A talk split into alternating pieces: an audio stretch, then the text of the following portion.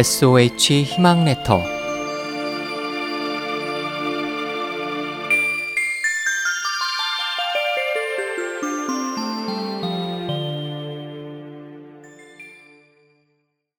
백척 간두 진일보 백척 간두는 옛날 중국의 불교에서 유래된 말입니다.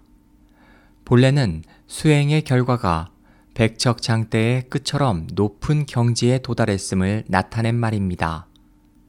그러나 이러한 경지에 올랐다 하더라도 여기에 안주하고 집착한다면 진정한 해탈이라 할 수 없겠지요.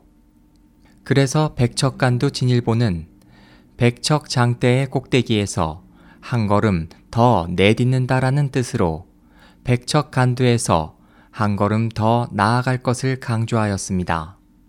그러나 오늘날에는 백척 장대의 꼭대기라는 뜻으로 백척 간두가 높은 경지라는 본래의 뜻에서 멀어져 매우 위태롭고 어려운 상황을 비유하는 말로 쓰이고 있습니다.